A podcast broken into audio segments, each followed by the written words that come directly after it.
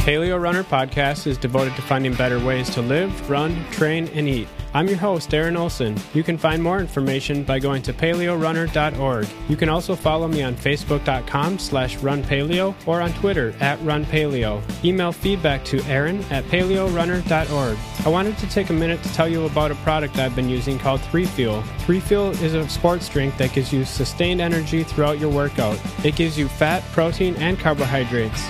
To get 10% off, use the coupon code 3FOLSON. Go to paleorunner.org and click 3Fuel at the top of the page. If you're listening on the podcast app for iPhone or iPad, click the link displayed on the app right now. My guest today is Bill Pierce. He's the co author of the book Run Less, Run Faster Become a Faster, Stronger Runner with a Revolutionary Three Run a Week Training. Bill, it's great to have you on the show. Oh, it's my pleasure. Bill, so give me a little bit of a background about you. How did you get started with running? Well, I uh, grew up as a basketball player and ran some track also in high school. Uh, went to college on a basketball scholarship, but also uh, ran track as well. So I ran uh, the the half mile, but primarily uh, focused on because I was on a basketball scholarship on uh, basketball. Uh, after graduating uh, from college, uh, then uh, my studies in in graduate school in exercise physiology uh, made me aware of the benefits of aerobic training, and so I began uh, doing uh, some distance running to uh, really to uh, supplement my my health uh, and to try to knowing that long term I needed that cardiorespiratory endurance and at the same time, it provided a competitive outlet, having competed in seriously in basketball for pretty much all my life. Uh, the, the opportunity to go out and and race uh, uh, and get into road races, 10k, half marathon, marathon, uh, was a lot of fun, and uh, and so I've continued it for uh, nearly 40 years and 40 marathons. Oh wow. Okay. So um, when did you get interested in this idea of running less to to start running faster? Well, it primarily came about in the in the mid to late 1980s. Um, I was my running was going really well. Probably my best running occurred between the ages of fastest running between the ages of 35 and 41. Mm-hmm. And I was still running, getting my best 10K times. My best marathon time actually came at 41. And so, but I also started doing triathlons in okay. the early uh, 80s. And as I did more cycling and swimming, uh, initially I tried to maintain the same amount of running six days a week because mm-hmm. I didn't want my 10K or my marathon time to suffer. Uh, so as I added biking and swimming, I didn't. That was I still saw myself primarily as a runner. Uh, well, eventually it got to be where I could not maintain uh, running as much as I was biking more and swimming more. And but and that's where the I guess the aha moment came that uh, my running did not suffer. In fact, I even improved. Hmm. So by running fewer times but doing more cross training, I actually continue to get better. And when I say um, get better, um, that I think as a result of really the cross training was I could do very intense swim and bike workouts and still do good run workouts. Mm-hmm. More so than um, you know what you might call an, a fairly easy running uh, workout. Uh, so I was getting more intensity and running less. Okay, okay. So when did you start? Well, you said you you said a 10k PR at 41. Was that after you started trying this new approach where you're running three days a week along with cross training, or was yes, that later? Okay. It, no, it, it did. Um, and uh, my best marathon came and I was running uh, at most four days a week then. Mm-hmm. But I was doing hard swim and bike workouts. Okay. And what were you able to get your 10K down to? Uh, I ran uh, 34 flat for 10K and 244 for the marathon.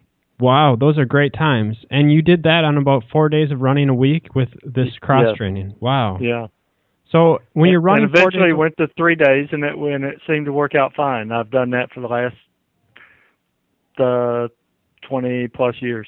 okay. Um, so how many miles per week are you putting in? I mean, some people might think, well, you might just be stacking up those three days a week with extra running. Yeah. Is that it, or is it the addition of cross training that helped? Oh, I think it was the addition of uh, cross training and and giving my legs an opportunity to recover, so that every workout was really a high quality workout. Um, So even on your easy days, you're still getting in a high aerobic uh, capacity workout. It sounds like. that's right. Okay. Exactly. And uh, you know, I could re- I could swim hard, but then recover and do a good run. Wow. Wow, that's really interesting. So, when did you start talking about the scientific approach to training? The because because you, you call it the Furman Institute of Running and Scientific Training. What's scientific about this? Yeah. Well, we we've done you know, we took our and when I say we, I'm talking about my co-authors, uh, Dr. Scott Murr and Dr. Ray Moss, Mm-hmm. and uh, who are both exercise physiologists. And so we started looking at the idea of, you know, how much specificity do you really need? Now, we've made no claims that this is ideal way for everyone to train. Mm-hmm. Nor have we made any claim that this is better than any other program, nor have we ever said that this is a way to train to get to the Olympics. Mm-hmm. Um, and everyone's everyone's different, Mm-hmm. uh, and people respond differently to different programs. Obviously, because you've got many great runners over the years who trained with very different methods. mm-hmm. What we do know is that um, many people, thousands, I've received more than 10,000 messages from runners, but many from around the world have used this program successfully. So Mhm. we say it has been tested, and we know that many have used it successfully, and it may work for you.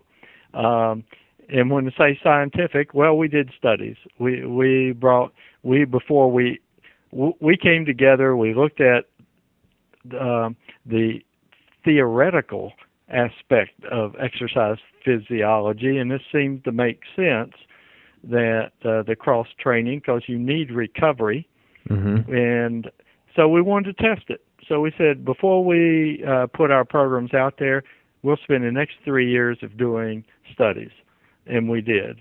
Uh, we brought people into our lab, uh, 25 runners. We we had them commit to following our program for 16 weeks. We tested them all in the lab. We measured their uh, uh, max maximal oxygen consumption, max VO2. We measured their lactate threshold, and and we did that uh, pre pre uh, their participation in our program, and then we did it afterwards. So 16 weeks, we brought them back to the lab. We tested them, and uh, and consistently over those three years, we saw uh, improvements four to five percent in in those primary determinants of of running performance. We also took them then to um, the Kiawah Island Marathon, and after having trained them for 16 weeks, and 70% of them did the personal best. Wow, that's it. That's pretty incredible results. So tell me a little bit about this cross training because we're as runners we all know about the different st- types of running, but what are you going to be doing on those off days to help uh, you know increase your aerobic capacity? I guess. We encourage and recommend non weight bearing cross training, aerobic cross training. Now I get a lot of messages: is yoga cross training, is PX90 cross training, etc., etc.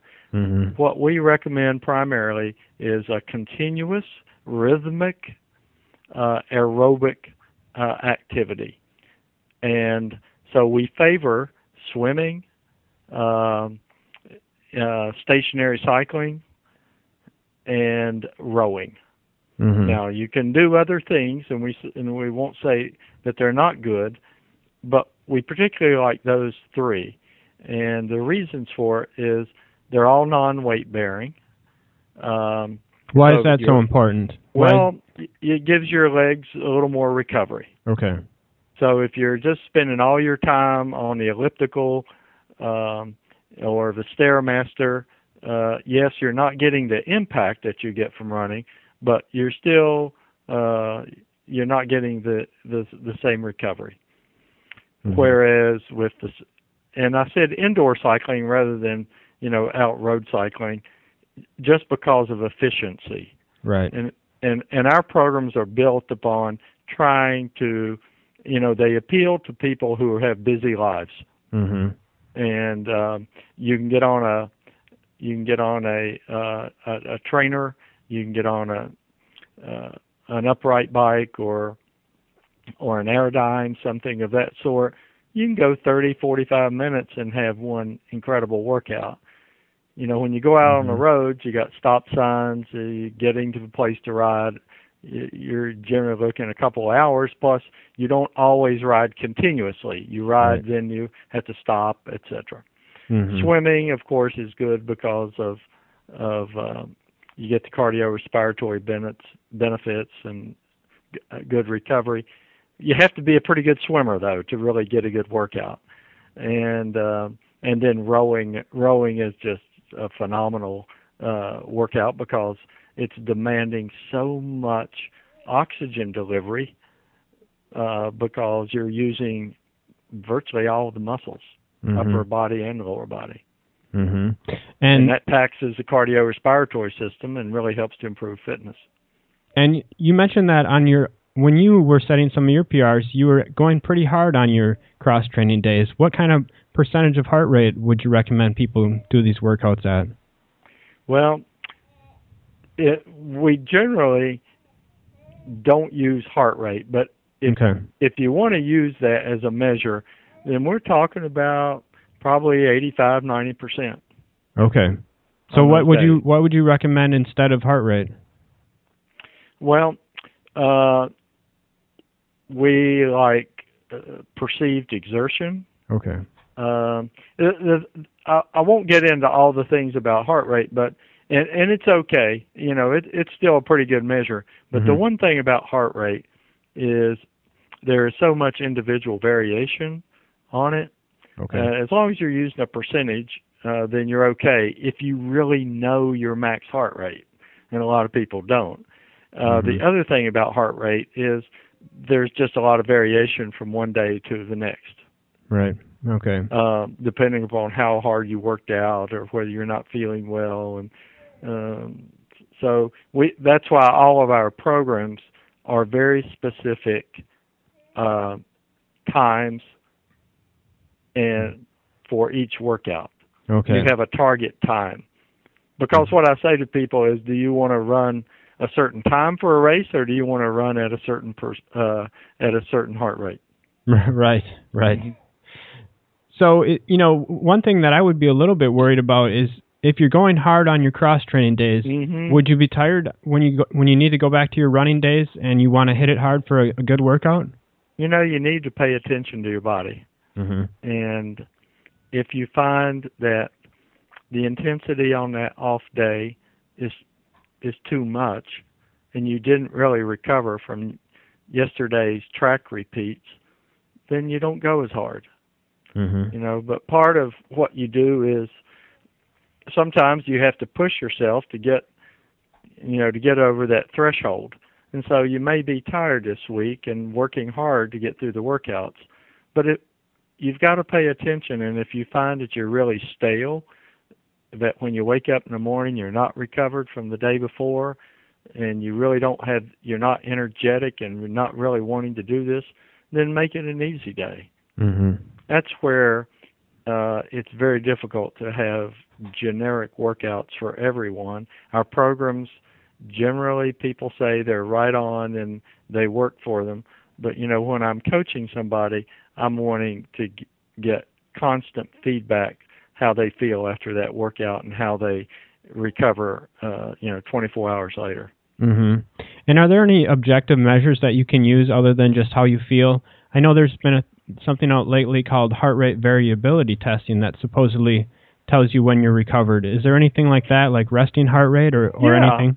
Sure, okay. sure. Take your take your resting heart rate and see if it's you know if it if it's if it, if if there is any variance uh, in it.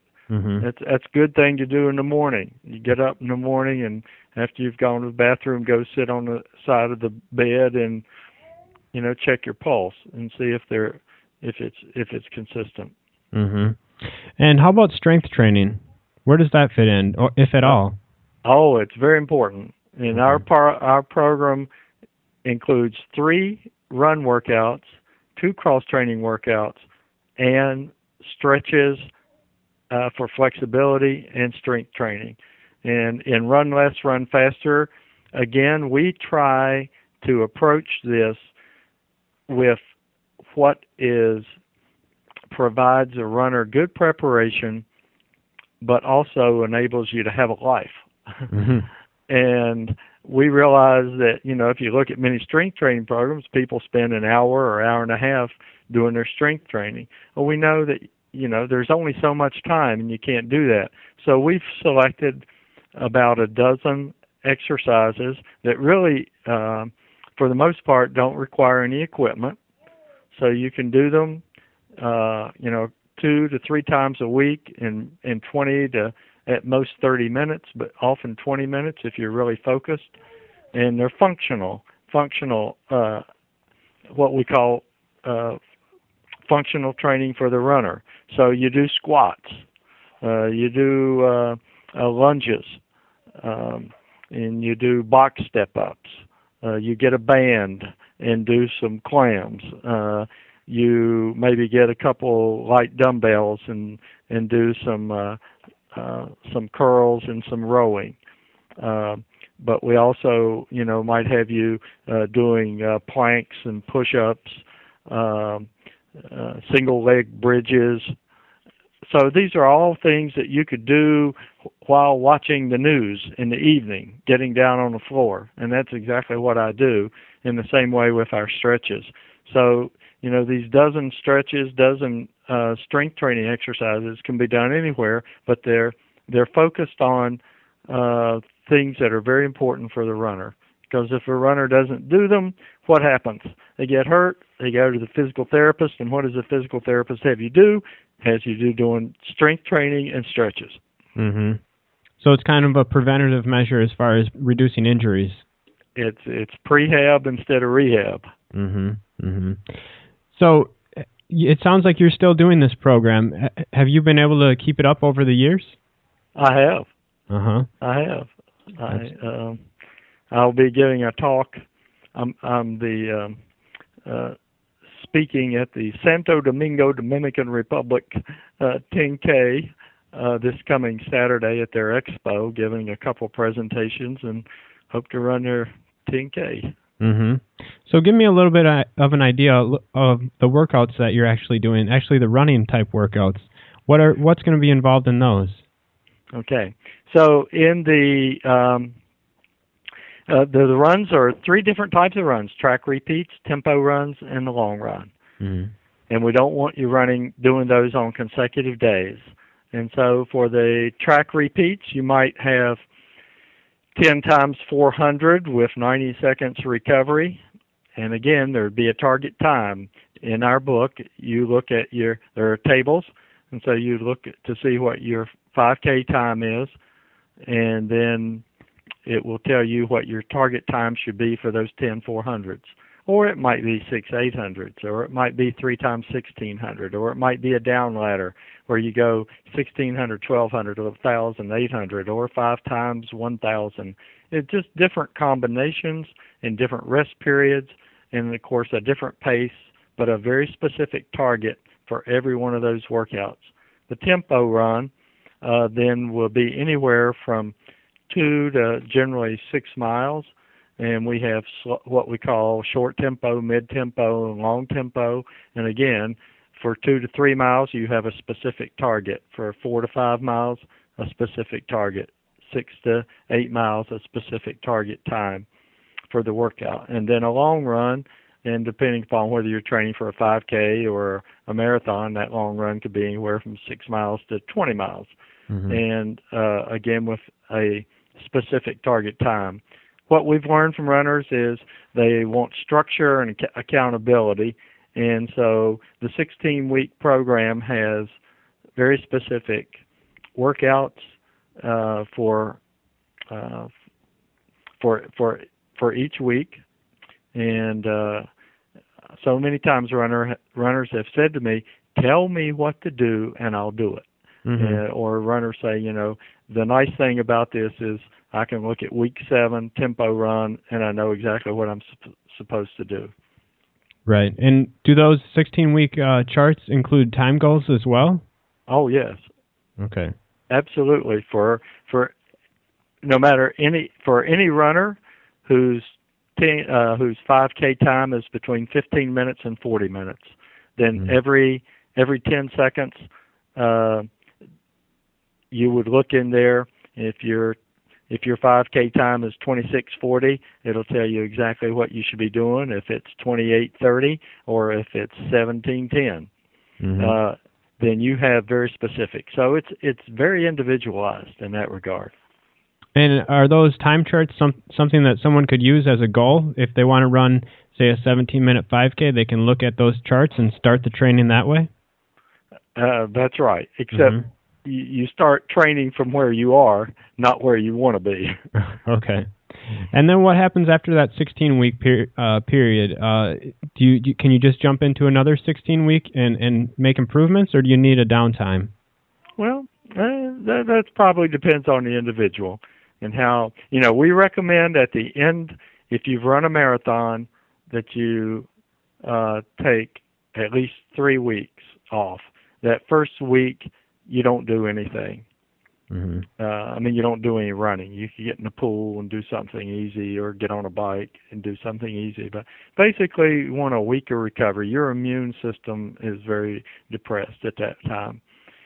Uh, second week, you can do some light running. Third week, you're maybe at 90%, and then you could start another training program. Uh, mm-hmm. You know, if a half marathon, we want two weeks with a 10k maybe a week recovery for a 5k then you can run the next week just you know uh, probably 90%. Okay. And Bill, how how important do you think uh, diet is, plays a role in running? Is it important, or is it just something that's not really that we don't need to pay attention to that much? Well, as a health educator, diet is very important uh, for your good health, uh, mm-hmm. whether you're a runner or not. But in particular for runners, uh, you need energy because you're burning up a lot of energy out there. So you've got to, you want to be healthy, and um, but you also want to have calories. And we know that the muscle is supplied primarily with carbohydrates. Mm-hmm. And so you've you've got to have you've got to have that in order to to be uh, to run optimally. Gotcha. So, Bill, where do you recommend people go to find out more about you? Should they should they just get your book, or is there a Facebook or Twitter page, something like that, that they can find out more? Well, they can go to um, uh, our website, which is www.furman f u r m a n first furmanfirst.com. Uh, of course, uh, the book Run Less, Run Faster, which is available through our website or, or from Amazon.com or from most most bookstores. Great. Well, Bill, thanks so much for speaking with me today. It was great to hear your approach to training. I enjoyed it. Thank you very much. If you like podcasts, you're also going to like audible.com. There's over 100,000 titles to choose from for your iPhone, Kindle, Android, or MP3 player. Go to paleorunner.org and click Audible at the top of the page to get your free audiobook download. If you're listening to this on the podcast app for iPhone or iPad, click the link displayed on the app right now.